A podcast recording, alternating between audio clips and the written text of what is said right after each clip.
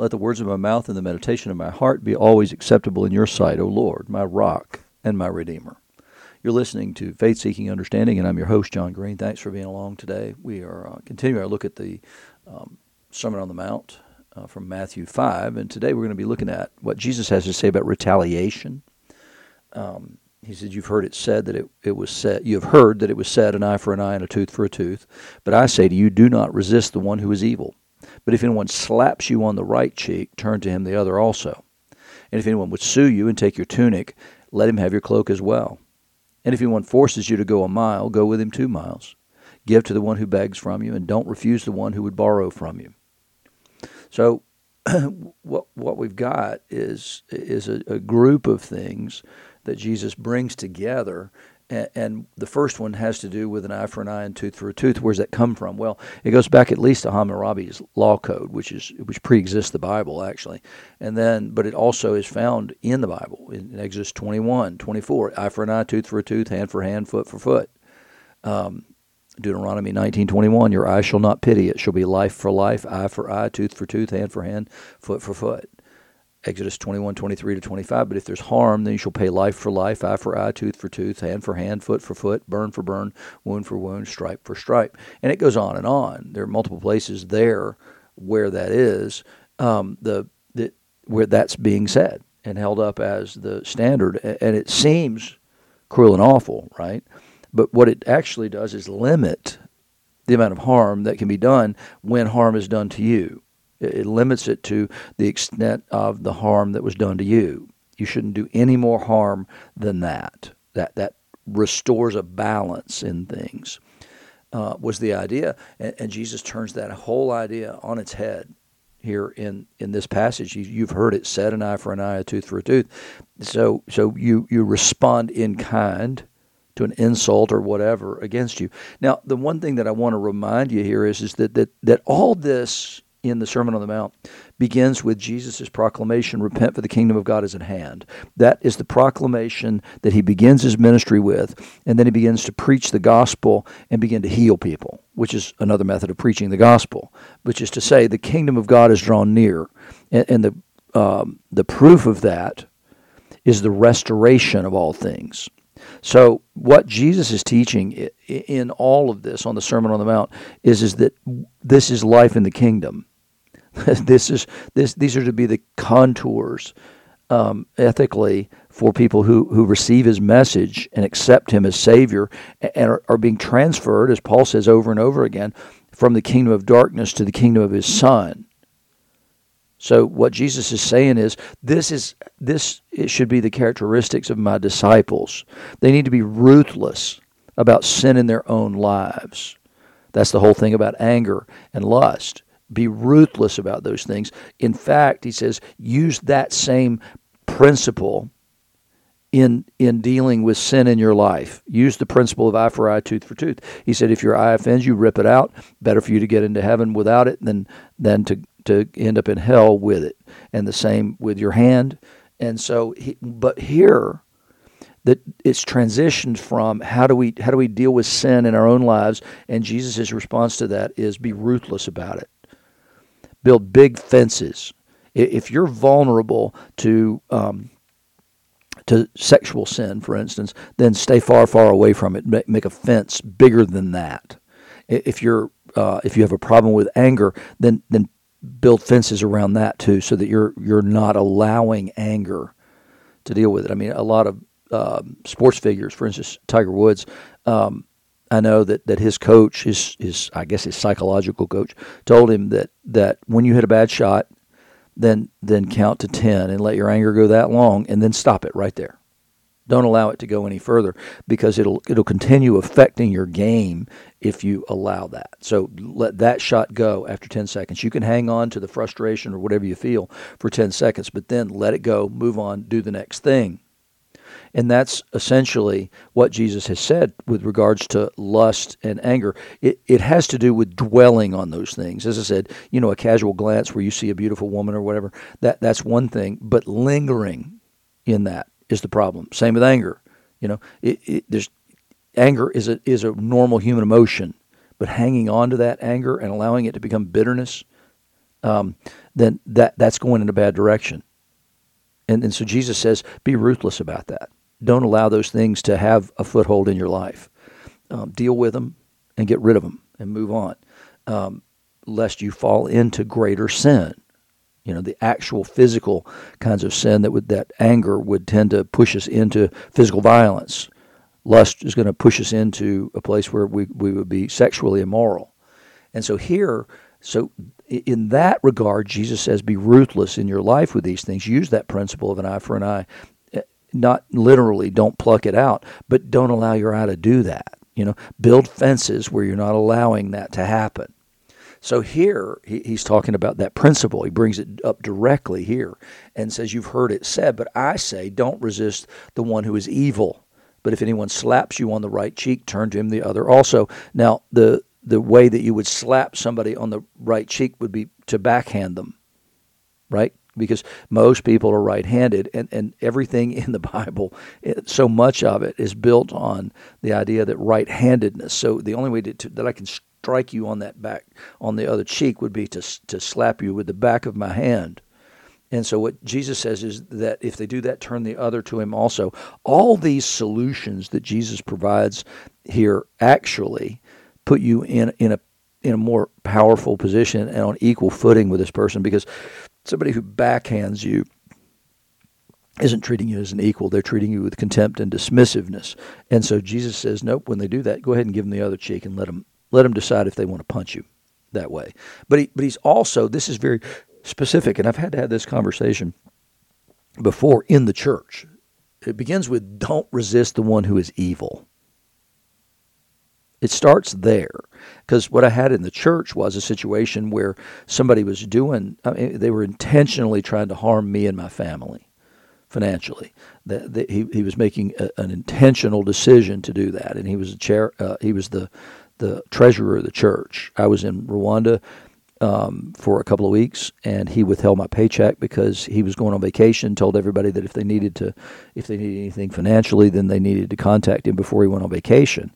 And then, for whatever reason, he gave the books, the checkbook, and everything to an accounting firm, and he refused to call them when anybody else asked him for a check. They were there basically if he decided a check needed to be written.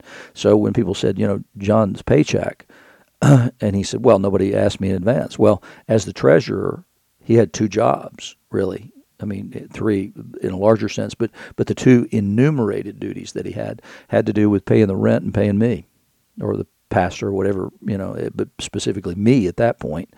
And, and so it was his responsibility to do that. He didn't do it out of meanness. And that was it. That was the only reason he did it. He refused to even call the uh, accounting firm and ask them to write a check fortunately, two two men in the church wrote checks and paid my salary.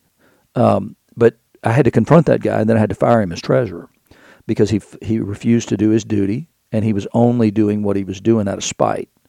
So I had somebody come to me and say, John, you know, you're supposed to be the pastor. You're supposed to teach us how to turn the other cheek. And my response was, No, I'm supposed to teach you how to read the Bible because what it says is, do not resist the one who is evil.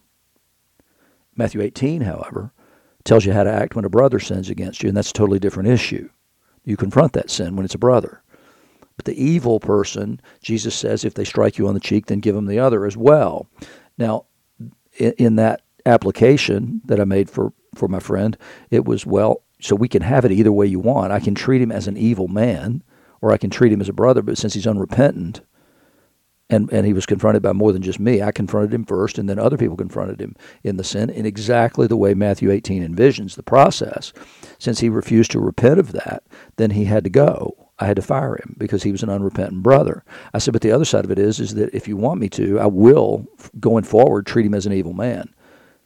But he can't be the treasurer if he's an evil man and that's one of the things that people don't understand i think is, is that they want to make these applications of this without actually reading the context and the context is very clear don't resist the one who is evil. So if a, if if you're sinned against it, it, by somebody in the church who claims to be a Christian, then that that's dealt with in a very different way. You confront that sin because it's it's for their benefit. It's to say you're not acting um, like you are a disciple of Jesus, and so it's got to be confronted. But here, it, this is a way of loving your enemies And, and Paul says the same things in Roman. He, t- he talks about do good to those who hate you, for by doing so you pour heap coals on his head. You know, that you won't be dragged down to their level puts you in charge in the situation. It, it, and you see it most clearly in my mind at the cross. You know, who eh, for all the world who looks to be in charge, right? The Romans and the Jewish establishment look like they're in charge. They're crucifying this man exactly the way they wanted to do. They're mocking him, they're spitting on him, and they're doing all this other stuff. But who is the person who's in control of the situation? Who's the only person there who's perfectly in control of their emotions, who didn't let their emotions run away with them? And that's Jesus. And what's his response while he's on the cross? To pray for them. Father, forgive them, for they know not what they do. In other words, they've lost their minds and they literally don't know what they're doing. He, he prayed for them and he took pity on them because they were under a demonic deception and they didn't know what they were doing because they had let their anger run away from them. Their expectations and their hopes that he wasn't meeting had run away with them. And so Jesus took pity on them. And, and you know, th- th- that's exactly what he tells us in all these situations. If anyone sues you and takes your tunic, let him have your cloak as well. You know, go the extra mile. If, hey, if, if, if it's that important to you, if you need my tunic so badly that you would sue me over it, well, then here, have my cloak as well, because you probably need that and they're it, if they're capable, the intention of this is to shame them and to wake them up. It, it's not to humiliate them; it's literally to wake them up to the evil that they're doing. And and by you not responding in kind, I mean this is what Gandhi said. This you know this nonviolent resistance, and it's it can be a powerful thing. It can be incredibly powerful. And and it's exactly what Jesus did. He did not fight at the time of his arrest. He didn't defend himself in a trial. And ultimately, he prayed for them as they crucified him. And, it, and it's that witness where Jesus, his, his deeds match his words that's powerful and that's intended to be the way that we live and the witness that we give in the world as well. It's really hard when somebody offends you, when somebody does these kinds of things, at, at whatever it is that they've done against you and, and Jesus says, you know, don't use the principle of an eye for an eye and a tooth for a tooth against other people. In fact, whenever they offend you, go the extra step and do more than they're even asking. And then he says, if anyone forces you to go a mile, go with him two miles. Well, the Roman army had a um, had a policy of sorts called a press gang, and what they could do is they could force you to carry a load for them for a mile. And that's exactly what Jesus is talking to talking about here. This is a specific situation that that's that existed in that area at the time. If if somebody forces you to go a mile, as a Roman soldier could do, then go with him 2 miles. So refuse to stop at the end of a mile. He could only ask you to go a mile. Jesus says go 2 miles no, I, will go ahead and do this. And, and I can remember being in college and, and applying that very principle to my fraternity uh, when I was a freshman as a pledge. Um, one of the things we had to do was was we would at, at meals, you know, you could people would say, you know, what um, tell you what to get. So, all right, hey, I don't feel like standing in line green. You go get me this, you know. And so, what I began to do was just go above and beyond the call of duty. I would come in and sit down without getting myself food and sit down and say, hey, what can I do for anybody here at the table? You know, hey, if you want this, hey, do you want this as well? You know, and, and so, it, and it irritated them. it irritating and willing, cheerfully willing to go along with whatever it was they wanted to do, and, and it worked. The strategy actually worked. Um, it, it people began to be less or more hesitant actually to accept it, and you know, and then it, it, it, it is a strategy, though, that's based in, in love and it's based in pity. It's based in the idea that, that someone's evil simply because they're living under some sort of a demonic deception, but this is a person who could later on be a brother or sister in Christ. And so we, we're to treat them in that way. We're, we're not supposed to repay evil for evil, in spite of the idea of eye for an eye, tooth for a tooth being in the Bible. It's in the Old Testament. It's over and over in the Old Testament. And Jesus is saying that's not a principle for the new kingdom. The kingdom that I'm inaugurating that requires a different kind of thought about this. So it, he, he's giving us a different way to live in the kingdom of God. As he brings the kingdom and we come into the kingdom, he's telling us who now live in that kingdom that we're to live in a different way. And he's contrasting that with the world. And so it, it's it's a it's a principled stand, and then give to the one who begs. Don't refuse the one who would borrow from you.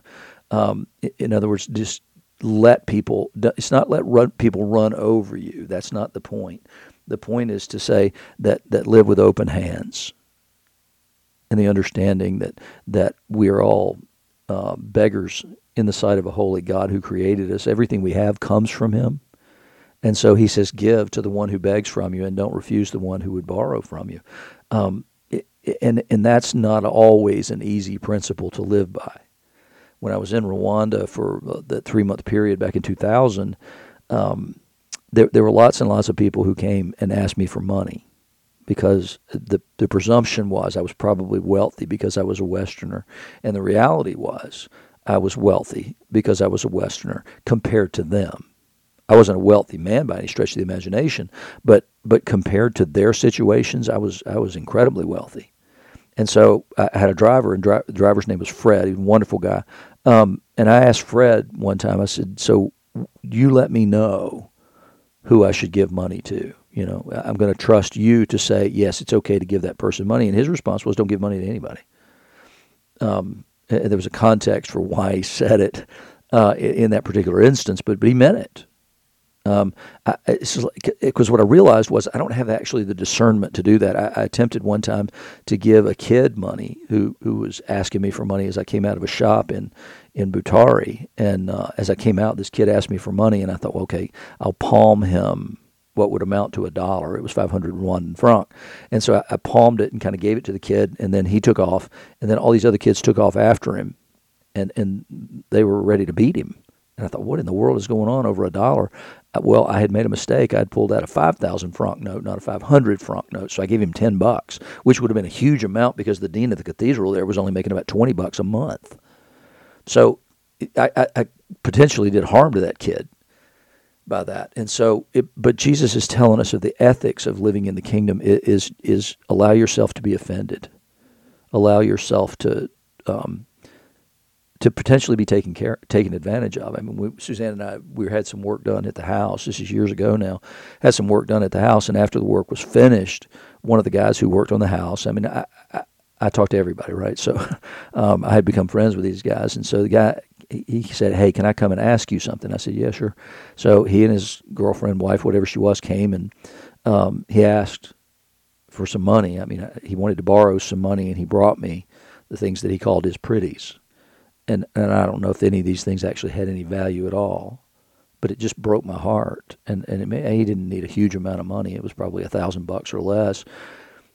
And so I said, sure, but I don't. I'm not going to hold collateral for that. I'm just going to do this. Uh, I never heard from him again. Um, but but when he left, I mean, afterwards, after he left, I looked at each other and said, you know, we're never going to get that money back. And, and she said, yeah, I know. but she didn't say don't do it. You know, it, it, it, was the important thing was to say, you know, I, I will allow myself to be taken advantage of, and I'm, I'm, willingly doing this for you. I'm not holding your stuff. I'm allowing. I'm not keeping any of those things. I'm giving you money because, well, because that's what I think Jesus would have me do in that situation. And so, um, hope that this guy doesn't feel guilty about that today because I've never thought about it again, except for when I tell these stories to say, you know, hey, this is this is the way we we're intended to live. It's not always fun, but the reality is is that that we're following the example that Jesus gave us, not just his teachings. And that's the important thing I think that we always need to recognize is that he fulfilled the things that he taught to the end even when he was in abject pain and had been uh, forsaken by the Father for our sake, he continued to pray for those who persecuted him, just exactly the way he told us to do. But so he is the example, and we're to be that same thing. We're to bring that same salt and light into the world that Jesus himself did. And, and we do all this in trusting that that He's in charge. Ultimately, He's in charge of all this kind of stuff, and so I can allow myself to be in those situations and and not lose my sense of self or my own sense of dignity in those because it, in essence I'm making the decision about where this situation goes, not you. And that, that's important that we continue to be in control of our emotions in, in all these things and that we continue to follow the example of Christ in all things. In the name of the Father, and the Son, and the Holy Spirit.